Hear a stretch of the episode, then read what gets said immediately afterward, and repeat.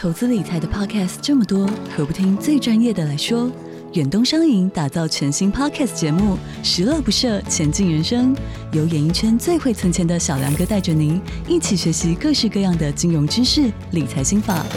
从人生历练聊到银行专业，让您财富不设限，快乐不受限，一起理财规划，前进人生。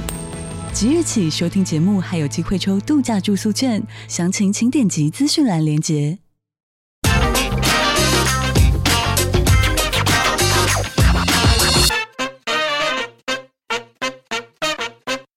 大家好，欢迎收听听经济，我是这集编辑室 On Air 主持人林安妮。这次我们要来聊聊台湾的离岸风电建设，我们邀请到深度内容中心资深记者刘秀珍，欢迎秀珍来我们节目。嗨，大家好。有在关注离岸风电的朋友，在上半年一定常常听到一个时间点，六月三十日。录音的时间其实已经七月多了。那我们要来回想一下六月三十日这一天到底是发生了什么事？这一天对很多这个离岸风电的从业人员是一个很重要的日子哦。就这样吧，来先来跟我们讲一下六月三十日这一天刚过去的这一天发发生了什么事情？听起来好像在讲 D-Day 这样子哈、哦。这个六月三十号呢，对离岸风电产业。的开发商来讲呢，这一天呢是他们必须完成跟呃经济部能源局呃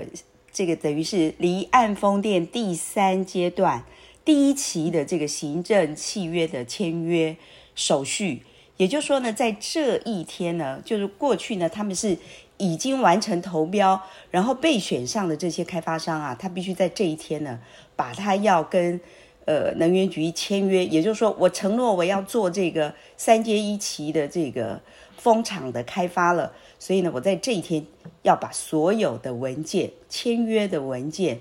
都要交给能源局，而且呢，最重要的一点是，这个承诺要开发的呃新台币十亿元的这个签约金呐，也要同步准备。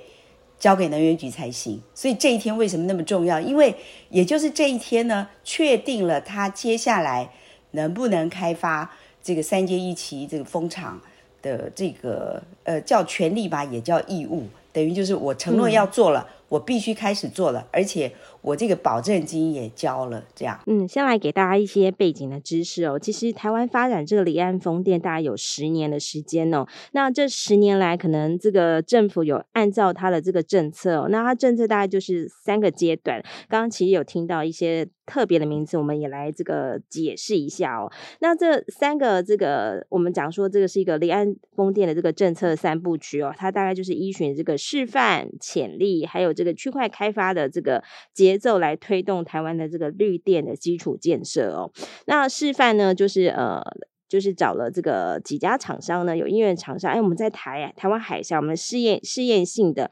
来来架个风机，那那个风场可能都是小小的。那等到有了这个第一阶段示范风场之后，大家有了一个成功的经验，好的开始之后呢，就可以迈向这个第二阶段这个潜力风场。潜力风场可能就是真的哦，是一个比较大范围，就是开放这个呃开发商获选的这个开发商哦，你可以在这个台海去新建你的这个风场。那每个人呢，可能都有一个就是基本的一个货配的容量。那在这个货配容量里面当中呢，就是你就诶可以去盖你的这个风场这样子。那刚刚有提到一个三。第三阶段区块开发，第三阶段区块开发，它其实是在去年底哦，就是政府就开始根据大家这个投标的情况来选出选出这个合适的这个开发商哦。那当时呢，就选出了大概七家风场。那七家风场呢，就是呃要要在今年，其实最早他是讲说五月十七号你就要来跟我签这个行政契约，签好约之后就代表说，哎，你可以开，你可以真的开始盖了这样子。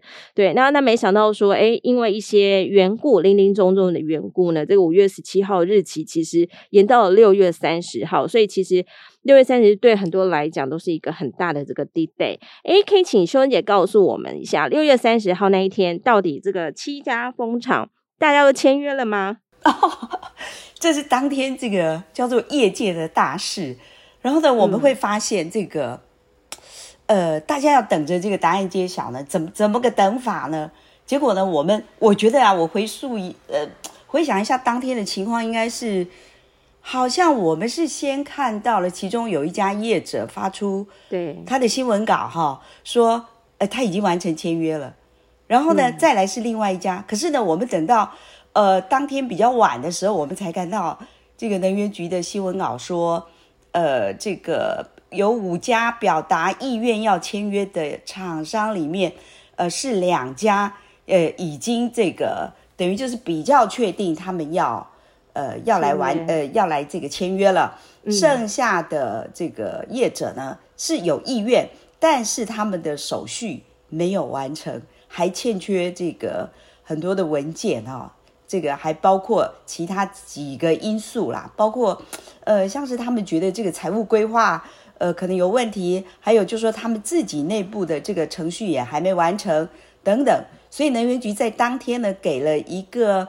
在我们看来，可能是比较语焉不详哈，因为我记得当时安妮在讲这个新闻稿的时候，还说：“哎，我们应该赶快来解读一下这个新闻稿里面还有哪些没有说的事情啊。”的确哈，就是说在当天的新闻稿里面，当然最重要的一句话就是说，这个流程要再延长两个月，也就是说，对于那些还没有准备好的厂商呢，呃，能源局会一一来帮他们协助解决。所以这是当天一个非常非常，呃，在我们看来是很戏剧性的一个转折啦，对对。正常按照他的这个期程，因为其实已经延过、展延过一次、延签过一次了。照道理说，六月三十号大家其实都应该这个签好这个签好了嘛，就是甲方乙方大家来你跟我签。对。然后呃，刚刚其实也蛮蛮有趣的是说，哎，有这个厂商自己觉得自己已经完成了，可是殊不知到傍晚哦，这张新闻稿是在傍晚六点发出来，告诉大家，哎，到底发生什么事情？他告诉大家哦，七家的风场当中哦，有五家表达。意愿就表示说，哎，有两家他说他不要做了，所以他其实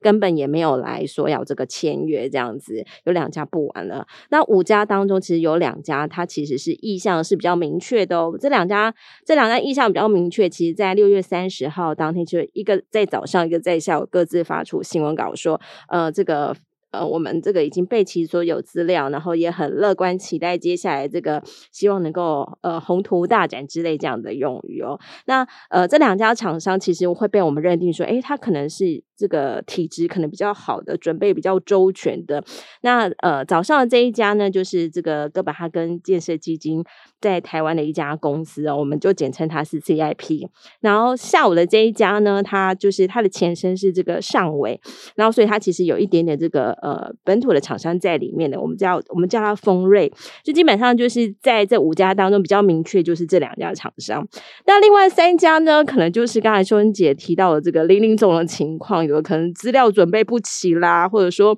来不及开这个董事会追认等等的。可是，可是这样不是也蛮奇怪的吗？就是说，哎，六月三十应该是一个 D day。没想到在 D Day 当天，这个能源就是说啊，因为其实有五家有意愿，但有三家这个准备还没有齐全，那所以说我就再再延两个月哦。那我们如何解读他这次的延签呢？然后这次的延签呢，又会对台湾这个绿电的建设发生什么样的影响呢？嗯，我我觉得讲到延两个月哈，在外界看起来一定是觉得有点不能理解啦。就说你一言再言，那那那那这是算是我们的呃政府的契约。如果从国际的这个呃，比如说国际的法呃呃通法律商务法律来讲的话，好像是不是那么呃合规哈，符合这种呃叫做我们我我们讲的一般的规定，就是怎么可以一言再言呢？而且呢，对于呃，已经准备好的，就说我已经确定了六月三十号，我把所有东西都交给你的厂商来讲的话，他就会觉得，哎，为什么我我我大家都一起这个起跑，结果呢，等到那个 等到应该要是终点了，可是你你这个主办单位说，哎，那那这个我们的赛程要再延两个月，这个对于已经觉得他已经跑到达终点的厂商来讲的话，他会觉得有点不公平嘛，哈，所以这个延长两个月呢是。引起很多的讨论啦。那当然，我我觉得从业界来看哦，就会觉得你你会签约的人就会签约啊。那不会签约的人，你再给他两个月，难道他就一切条件、一切的这个认为他认为不不适合的这些呃，算是行政契约里面的这些条款，他就认为可以了吗？所以呢，这个是非常呃也很吊诡的地方啦。不过呢，就是我我们这个同事很努力的去了解了之后，我们发现其实呃这个三家还没有表态的呃开发商里面，应该还是会有人在呃接下来的两个月签约的。只是说这个过程哦，看起来是蛮波折的。刚才安妮也有讲到，就是说。那那那这样子延期了之后，到底影响是什么？我我觉得后来的影响还蛮大的哈，就是像我们采访了这些律师啊、专家啊，首先呢，就会 他们会比较忧心的是说，台湾过去给外界一个很好的印象，就是说我们在发展离岸风电啊是很积极的，而且我们给了很多好的条件。可是呢，现在看起来我们政府在这个过程里面呢，一再的这个拖延，然后呢，会觉得这个条件好像跟当时开出来的这个呃提供给开发商的条件好像不太一样，所以呢，这些外商呢可能会觉得台湾的投资环境是不是改变了？如果他们觉得，嗯、哦，我在这一次的签约过程里面可能吃了一点亏，那他会不会觉得啊，那台湾的这个离岸风电市场看起来也不可久待呀？所以呢？就一去不回头了。这我我看这个可能是对总体宏观的这个环境哦影响比较大的地方。这个的确是哦，因为其实我们在这个访谈那么多家这个离岸风电的这个开发商，我们会发现，就是有一类型的这个开发商，他们真的是非常讲求这个数字，应该怎么讲呢？就是说他们非常在意这个财务效果，就是说啊，什么时间没有做什么事情，他可能会怎么样？比如说什么时间他没有先去订船，他可能接下来要订不到船了。那什么时间呢？他如果没有确认什么事情，他可能会。还有这个什么成本的压力，什么时间没有取得这个证照的话，它可能又会增加了多少成本？所以我们会发现，其实有有一些这个呃，对于这个数据比较敏感，特别是这个外商公司哦，他们其实对于这个时间哦，这个是极其敏感的。在什么时间没有做好什么事情啊，对他们来讲都是每一天都是一个成本的提升哦。那其实，在访谈过程当中，我觉得有个描述是真的是蛮好的哦，就是呃，这个后来同时有去访问到这个 CIP 的台湾区的董事。总经理呢，他就形容呢，他们为了准备这个。呃，六月三十日要跟这个政府来签约，他其实准准备了多久？他花了两年半的时间，因为里面当中可能有很多文件需要去备齐。那他们一路这个很用心的准备，包括最近他们就是去有一艘新的这工程船交给他们，那他们也然后很认真去准备这个资料等等。他觉得自己呢，就是花了大概两年半的时间，连同这十亿元的这个履约保证金，他也这个筹来了，准备好了，这样子一切就是觉得都 ready 了。那没想到呢，就是很像是我我我呢很认真的准备这次这次的考试，可是时间一到，大考中心说，哎，我们再延后，我们再延后两个月吧，两个月之后我们再来验收大家的这个情况。那这让这个业者来讲是其实极其难以忍受的，因为多了这两个月。那你说，哎，他那个十亿元这个保证金呢？如果说正常情况下，是也许这个钱可以拿出去借什么什么什么之类的，就是这个钱是可以活化活用的。但是因为多了这个两个月的时间，他变成说，哎，多出了两个月的这个持有这个现金，却没有去让他做更好的孳息，这样子的情况。那对对于在在意这些数字的厂商，他真的是会非常非常的有维持哦。那其实刚才孙姐有提到说，这可能会让外商有些疑虑哦。哎，你的这个游戏规则怎么没有这个如期如职的来实施，会影响到这个就是投资信心哦。那其实对整个绿绿绿能的建设，因为我我们知道。就是在两年后呢，我们要实现这个非核家园哦。其实台湾现在很多这个核电厂其实已经开始要这个退出役等等的哦。那这个签约时间往后延，那就意味着厂商新建的时间也往后延。这对台湾的这个绿能建设啦，或者说呃有关这个台湾也讲说二零五零要这个净零碳排，对于这些目标是不是也会受到影响？当然当然，我这个这个讲的真的是太呃。一语中的啊，其实它最大的影响应该是说，我们本来在这个，呃，就是去年国发会它发布了台湾的这个近邻的路径图，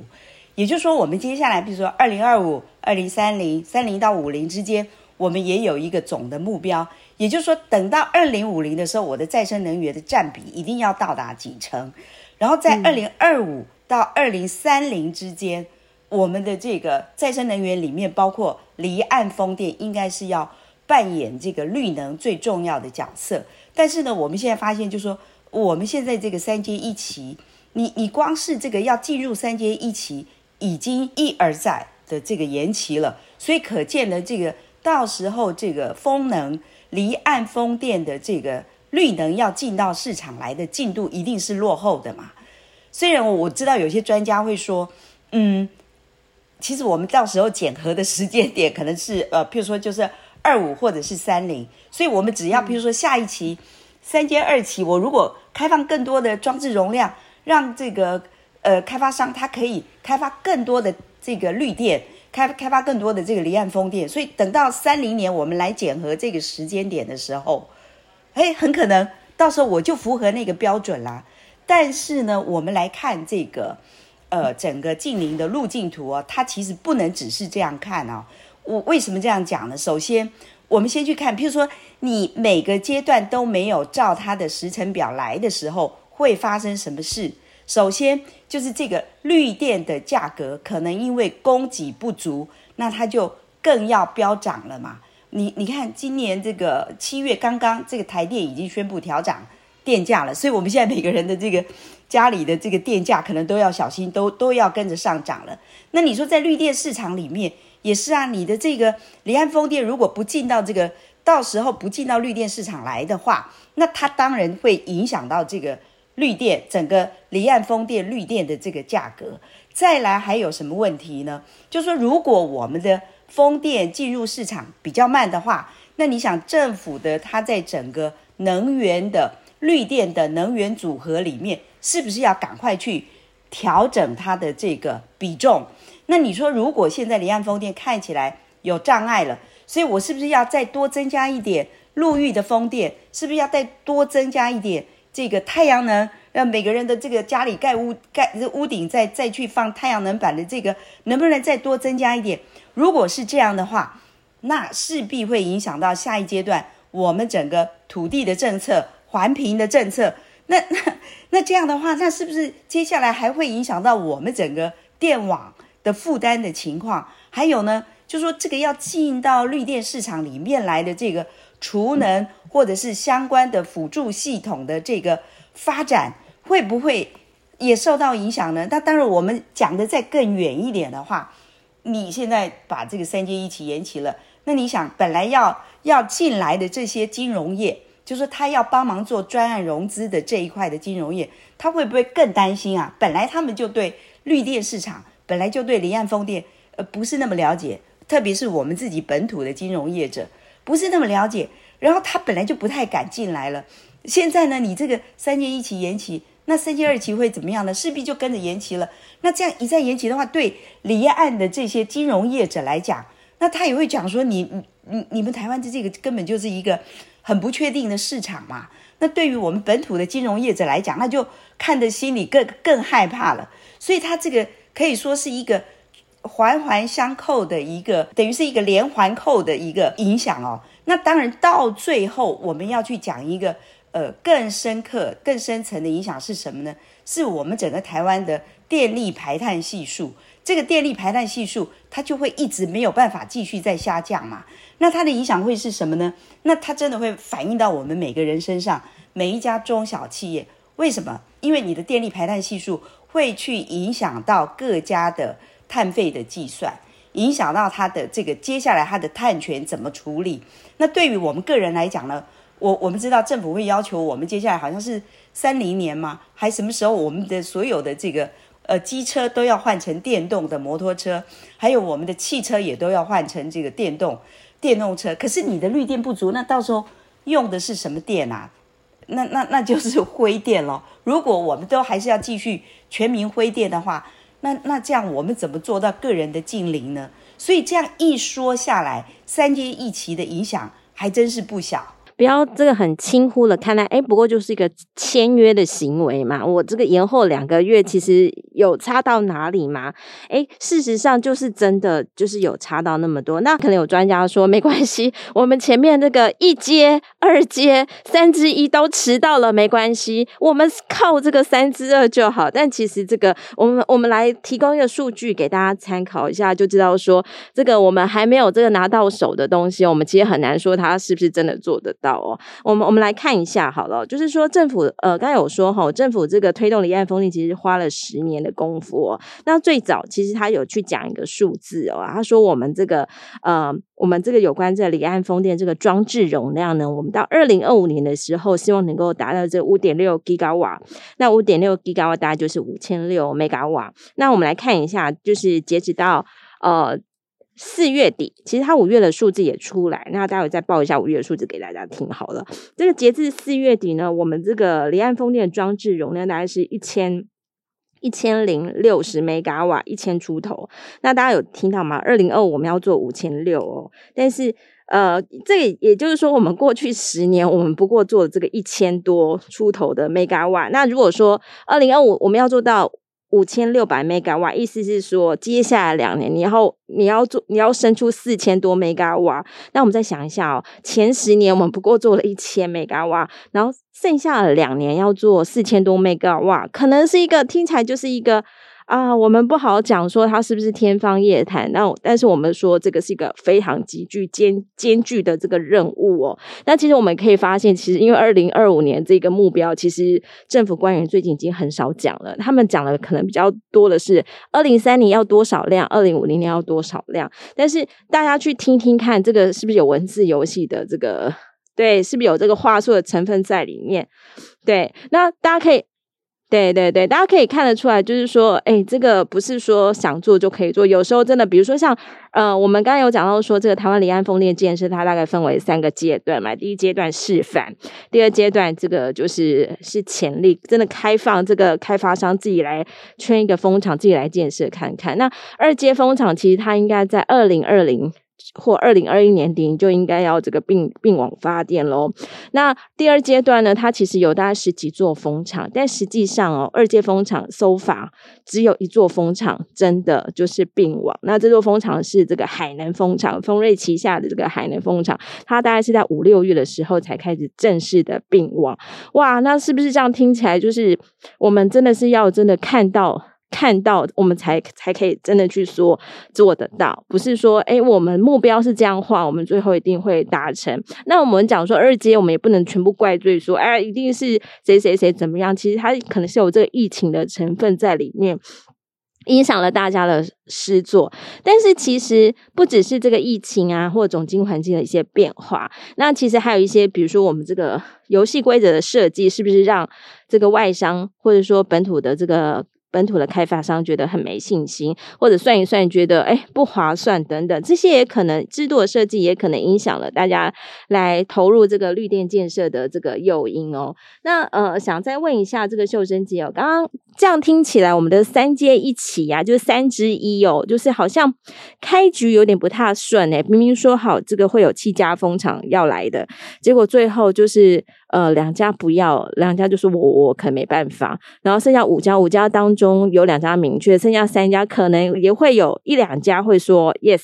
或者说最最好的情况是五家，但是好像这当中还有一些是不明确的哦。那想问一下，这个三之一的开局开的真的有点不顺哦，我们有没有？办法呢？因为很多人都很寄希望于三之二，可能觉得三之一，呃，也许待会秋姐可以补充一下，到底哪些制度的设计让大家觉得说是要来这个获利、获利营运风场是有困难的，可能可以讲一下。那到底这个三之的问题，它还有哪些呢？以及三之二我们怎么做弥补嘞？对，其实，在三三之一里面哦。应该说，一开始的时候就有大的这个厂商有有提出来里面制度上的问题啊。其实我我们我们也回头看也会看到像沃旭啊什么这些呃很有代表性的这些开发商，那当时在三之一的时候，后来他就决定不投标了嘛，哈。对。所以这个、嗯、这个表态其实当时呢也有讲到，我我觉得这是一个还蛮深层的问题，就是说他从三之一。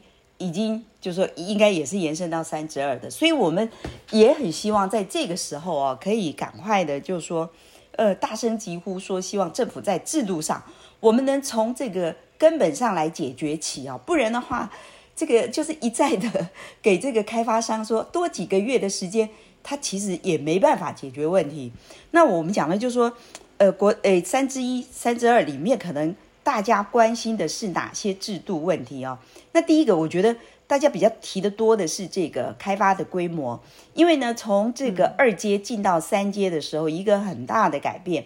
二阶的话呢，厂商可以自己决定他要开发的这个装置容量的规模是多少。可是进入到三之一，我们的这个能源局在这个投标的规范里面要求每一家装置的。这个就是你要开发的装置容量只能有五百个 megawatt，那你当然就是在某些特殊的情况下，它可以呃增加到六百，但是这个五百呢，对呃大型的开发商来讲，他觉得太不够经济规模了，就是这个太小了，所以呢，当然很多人会提到是不是能够放宽到七百五十啦，或者是一个 gigawatt，当然我我们自己本土的厂商有些声音会说。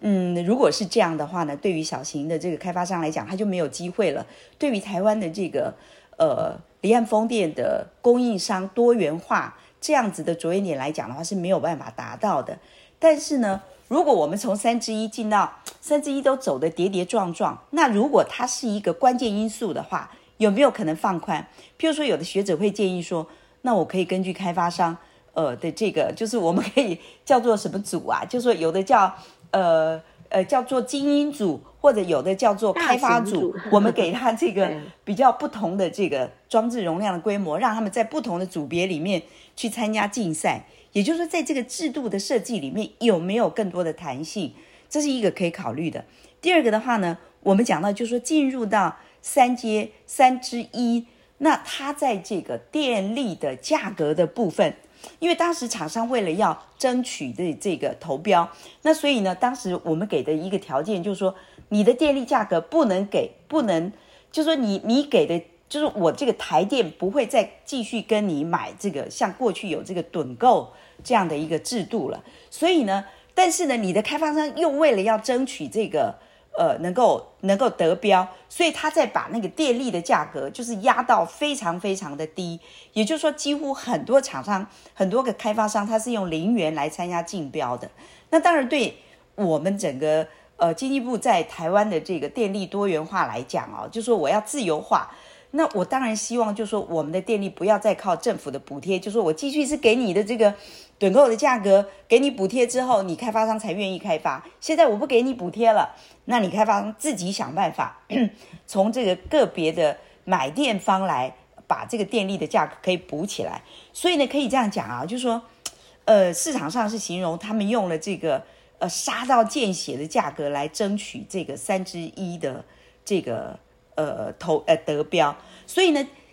进行到现在会发现这样的制度看起来有点行不通，因为对开发商来讲，他的财务计算就是没有办法计算得过去，因为呢，你现在要去过去呢，呃，譬如说我们讲沃旭啊，或者是 CIP，他们在二阶的时候，为什么他那时候的这个店呢很容易卖得出去？因为他面对的目标，诶，这个离岸风电就是只有台积电啊。这些大的厂商，那对于他们来讲呢，他在财务计算上，因为台积电世界有名，所以他一点都不担心说，呃，他的买电方是台积电，那他的财务计算他没有办法，因为台积电的这个信用评等不够，所以呢，我的这个银行，我的金融机构就不愿意融资给我了，没有这样的问题。可是到了三三之一，那这些离岸风电的开发商，他要去找很多的这个买电方，那这些买电的很可能。如果遇到中小企业的话，他根本没有办法提供信用评等。那这时候回头来看，也就是说，那些要提供资金给开发商的这些银行，他们敢不敢贷款呢？不敢啊。那你不敢了，这接下来怎么办呢？所以，那就有专家学者出来说，那我们在这个提供给开发商，当时取消了被取消了这个趸购的价格，要不要重新思考一下？也就是我们提供给这些开发商比较好的卖电的价格，也就是我不要让那个呃电力的电力价格的部分降到零，有没有可能再提供一个基本的价格给这个开发商？这是一个制度上的考虑，也就是说，在三之一走到现在这个地步，要不要重新去考虑这个制度？那当然，第三个也是一个很严重，呃，我用“严重”这字也没有很很恰当，而是一个就是影响巨大的因素，是我们自己所谓国产化和本土化这个因素啦。那当然，进入到三之一的时候，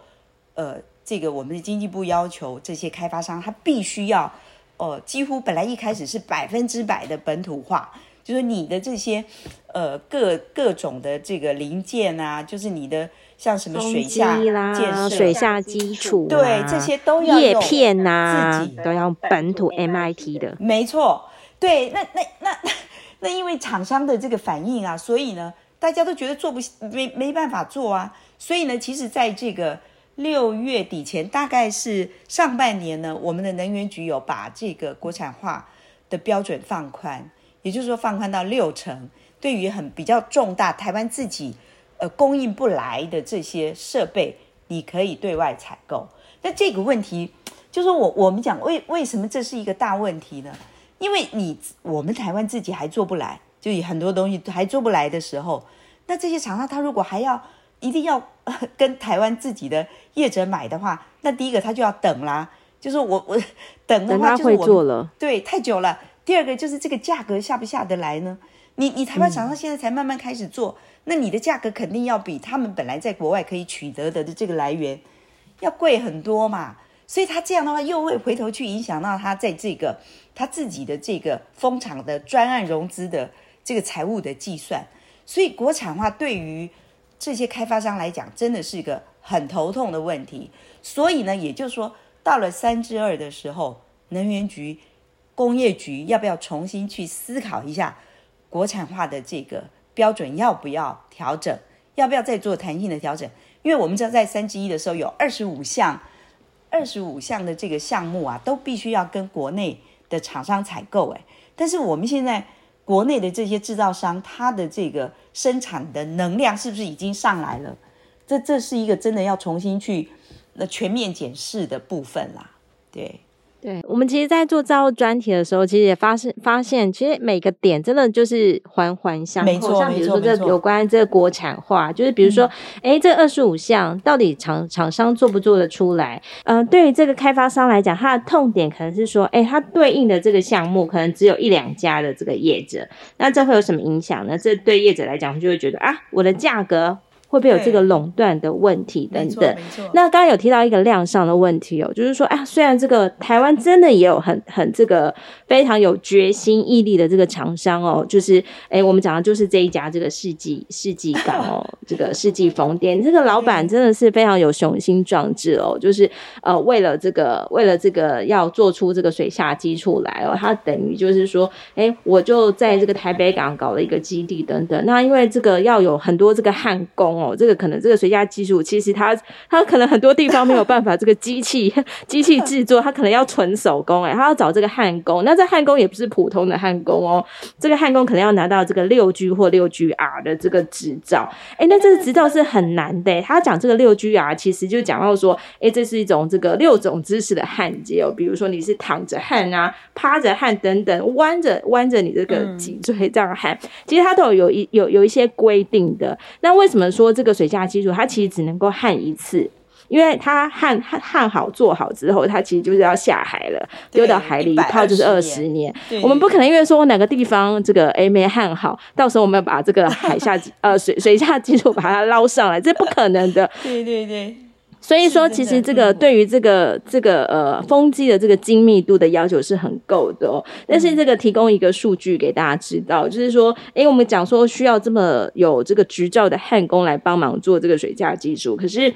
呃，台湾的全台的焊工，大概我们做这个题目，大概六月底来看这个数字的时候，全台只有一百三十五名这个有领有执照的焊工。但是这个业界去需去讲说，哎，如果说我们这个要这个每年都盖这么多的风场，要有这么多的风机，我们算一算，全台湾应该有两万个焊工，哎。对，那这个其实就会让开发商很跳脚，因为不是说他不愿意去，不愿意花比较多的钱去采购，而是可能在台湾没有这么多的这个人力。还而且还可能要等待这个就是供应商的这个学习曲线上来了这样子，对，对，所以其实这个整个这个离岸风电哦，来到三之一的，我们现在正正进入这个三之一阶段，其实它可能面临了一些前两阶段累积的一些矛盾，然后还有一个三之一自己的一些设计的这个规定规则哦。那我们知道说一座这个风场，它其实对开发商来讲，它可能不是这种我们讲说几百亿这种，它可能它是一个可能是几千亿上。上千亿的规模，你有在银行去描述，哎，这就是海上预售物的概念嘛？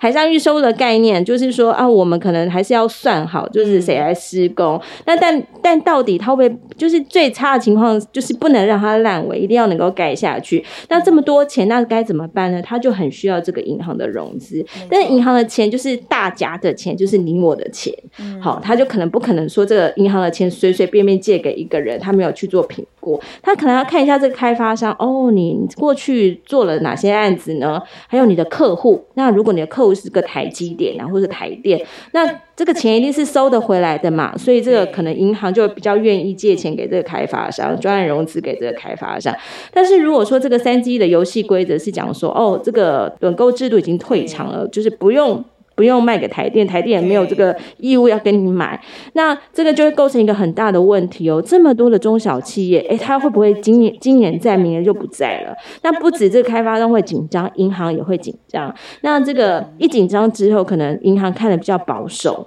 然后再加上过去其实这几年也是有这个。经营不善在开发上面临一些财务困难，所以整体的环境来到这个三之一哦，的确好像这个我们讲说天时地利人和，好像都缺了缺了那么一点哦。嗯嗯，的确是这样。到了这个三之二的时候啊，像刚才安妮讲的这些问题要怎么解决？刚才有讲到一个中小企业，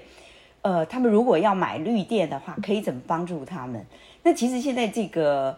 呃，应该是国发会哈，好像几个月前、两个月前，他们要成立、宣布成立一个，呃，算是一个国家以呃国家的这个信用保证的一个机制，也就是说，我可以开放给呃比较小型的企业来申请，特别是在做这个基础建设啊，或者是这个绿能建设的这一块。所以呢，呃，经济部也讲到，就是说。小小型的这个业者怎么样买电哦？他们也在思考，看推出一个叫绿电的呃信用保证机制。也就是说呢，当这些小型的业者他跟开发商来签这个买电的合约的时候，可以有一个政府的保证，让这个卖电的开发商来讲呢，他不要那么有那么担心。那当然，因为讲到这个问题的时候呢，呃。我们就讲哦，就是说刚才安妮有讲到，像台积电啊、日月光啊这些，在呃国际间呢，它是叫做叫得出名号来的，就是在金融市场里面叫得出名号来的企业，因为他们有所谓的国际信用平等。可是我们很多都是本土的厂商，大家在这个国际间也不是那么有名，所以这个国际间的这些金融业者要来贷款 给这个开发商，说你的店要卖给这些业者的时候，他势必有很多的。疑虑，所以这个时候，如果我们的政府可以出来保证，好、那这样一个呢，就是本土的金融业者，当然比较呃熟悉这些业者，他比较愿意。第二个就是说，哎，有了国家政府的这个保证机制出来的话，这个开发商他也比较容易去跟国际间的这些呃大的这个金融机构说，哎，你看我这里有台湾的政府提供保证，所以呢，哎，那。请在这个专案融资里面给我，就是提供给我这个条件。所以在中小企业买电的这一块来讲啊，就是说到进入到三之一，真的还蛮需要的啦。对，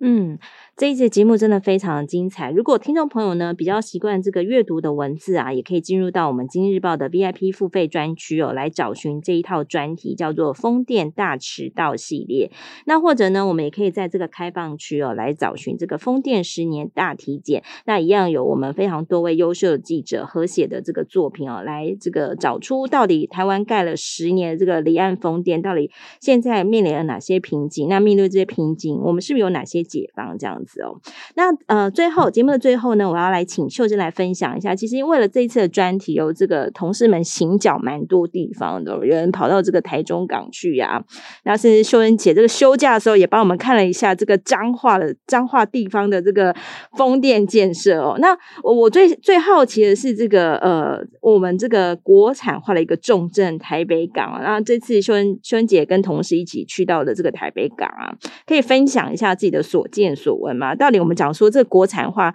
有没有什么艰辛的血泪故事在里面呢？这个呢，我我觉得还蛮精彩的。就是那一天呢，我们几个同事大家到台北港去，哎，要进台港台北港还不是那么容易，我们要换证件啊等等，因为它是一个算是一个封闭的区域哈，因为呃呃这个港口啊码头上面的这个货物进出等等，这个是要很严格的管制这样。那我们是。呃，这个采访呢，我们是去看了这个离呃世纪，呃，应该讲就就是我们去看了这家世纪，哎，世纪钢、世纪风电，对，就这一家，哎，这一家呢算是在国产化里面啊一个很有代表性的业者。首先呢，它不是国营事业。其实我们一开始去看那个经济部他在推这个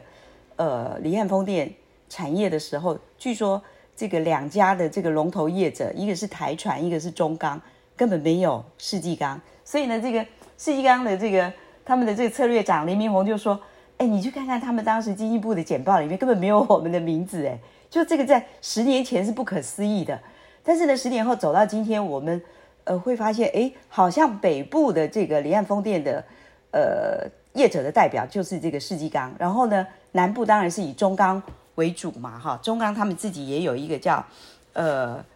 呃，兴达海业的这一家公司，他们在南部做他们的这个，也算是国产化里面很重要的水下基础建设。所以，我们当天到这个台北港啊，我觉得对我来说是很新鲜的一个所所见，呃，看触目所及，是一个非常新奇的景象。就是哇，这个港口边岸边呢，就是一座座非常巨大的这个叫他们叫水下基础的建设，我们叫基桩。的这个塔架，因为它一，哎，这个这个大概大概有多少多长呢？对，不是应该要叫多高？多高？应该，嗯，对，这个高度大概就有十几公尺高哦。哇，那而且你大概五十层楼左右，二三十、二三十或五十，最高的这个真的可能有到五十层楼高。对，它就在在这个岸边一座座，而且它是黄色的，所以非常鲜艳鲜艳的黄色。所以呢，这个首先是看到是这样的一个一一一个画面。接下来呢，我们进到这个呃厂房里面去的时候，哇，那这个也是很让人 惊，特别特别觉得是跟我们过去看很多的制造业的这个厂啊很不一样的是，特别特别的高。因为这个世纪钢的老板呢，这个赖文祥，世纪风电的董事长赖文祥说，这个厂房是他自己独自己设计的。为什么这样讲？因为他这个。一高就有十，呃，它的这个特别高的原因，是因为它要把那个所有的基桩塔架都放在室内来生产，这个就很超出我们的想象。就是说，我们会以为这么庞然大物，一般都是放在露天，就露天的这个、嗯、呃陆地上来来来做就对了。可是呢，他想到的是把它移到室内做。为什么要移到室内做呢？这又有趣了，因为。这个这个董事长说，他们呢当时要投入这个离岸风电场的时候啊，他说每年都到好几个地方，包括大陆啊、欧洲的几个国家、德国啊，或者是这个呃瑞典啊、英国啊等等的这些国家去考察。然后考察之后，他回来自己在想说，我我我这个厂房要怎么盖哈？后来他自己他说他盖了这个全世界第一座可以在室内生产。这些塔架基桩、水下基础建设的这个厂房，那多高呢？几乎就是要比这个我们刚才讲的那些塔架在 在在岸边看到的那个塔架十公尺高的，那要比他那还更高一点。为什么？因为你要能够在里面可以生产作业啊。为什么要这样做？他说，因为在港口边，所以你势必会有风大的问题，势必会有下雨天不能作业的问题。再来呢，就是如果你是在这个这个外面作业的话，露天作业的话，你一天只能工作八个小时。可是你移到室内的话，你可以采取三班制哦，因为室内照明不是问题，室内的话雨天不是问题。再来呢，它在这个呃整个厂房里面的设计呢，一建了很多的这个叫做呃爬梯，本来是爬梯的，他甚至在这个厂房里面设计了电梯。他这个赖老板说了一一个很有趣的事情，他说：“你看这些焊工啊，他每天要爬那么高。”去焊接，他如果万一有去洗手间的需要，难道他还要从那么高的地方爬下来就下来吗？你想，你每天要走几趟？一个人有多少的力气可以去爬这么高的地方？那再来呢？你在室外哦，在室外风大的时候，在那么高的地方作业，其实是很很可怕的事情。那个安全就是一个很大的顾虑。嗯、所以呢。他全部移到室内之后，刚才前面讲的那些都不是问题，而且他很很贴心，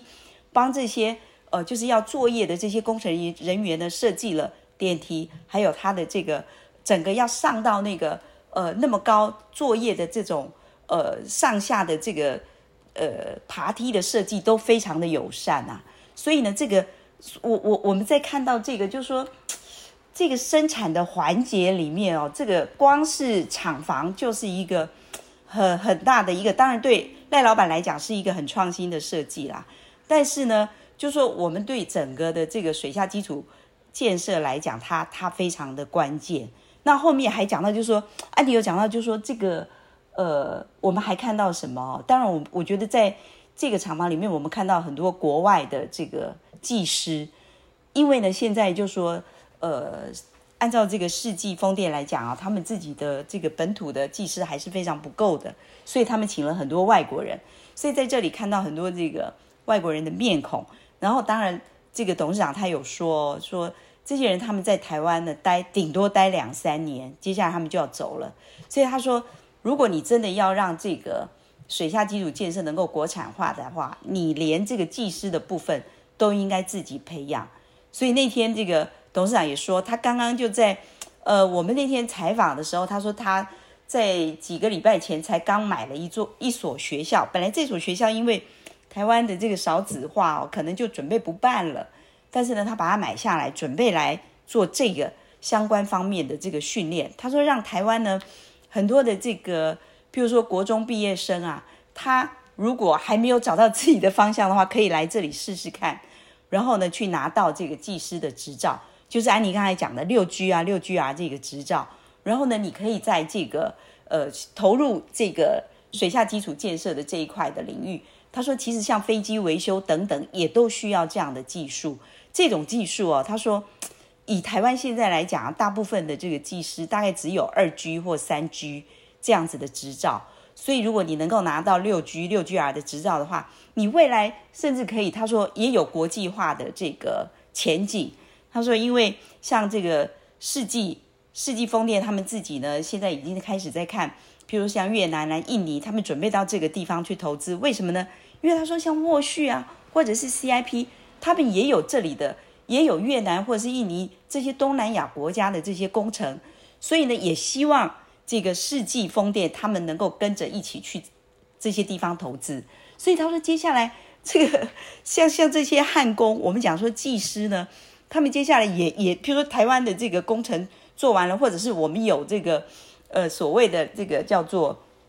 一年只能够工作几个月，就是有大概有四个月是因为我们气候的关系不能作业。他说这这些时候我们的这些技师呢也可以到海外去工作。